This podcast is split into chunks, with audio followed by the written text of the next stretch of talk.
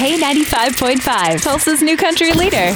From Tulsa to Nashville, if it's happening in country music, you hear it first with Cait and Bradley's Country Now. It's brought to you by River Spirit Casino Resort. As you're planning your summer vacation, maybe keep in mind Nashville, specifically this June. The Country Music Association has unveiled its star studded lineup for this year's CMA Fest. It's taking place June 8th through the 11th, and this four day event is going to feature performances on five different stage. So, superstars like Luke Combs, Luke Bryan, Tim McGraw, Miranda Lambert, Eric Church, and Hardy taking Nissan Stadium main stage. Of course, we had to ask Hardy how it feels getting to play in the big leagues of CMA Fest. I found out today that I'm playing the stadium this year um, at CMA Fest, which is so crazy because like I grew up going slash like when I first moved here, like for the first five, six, or honestly until I got to where I couldn't like walk around with everybody, I would go to CMA Fest every year.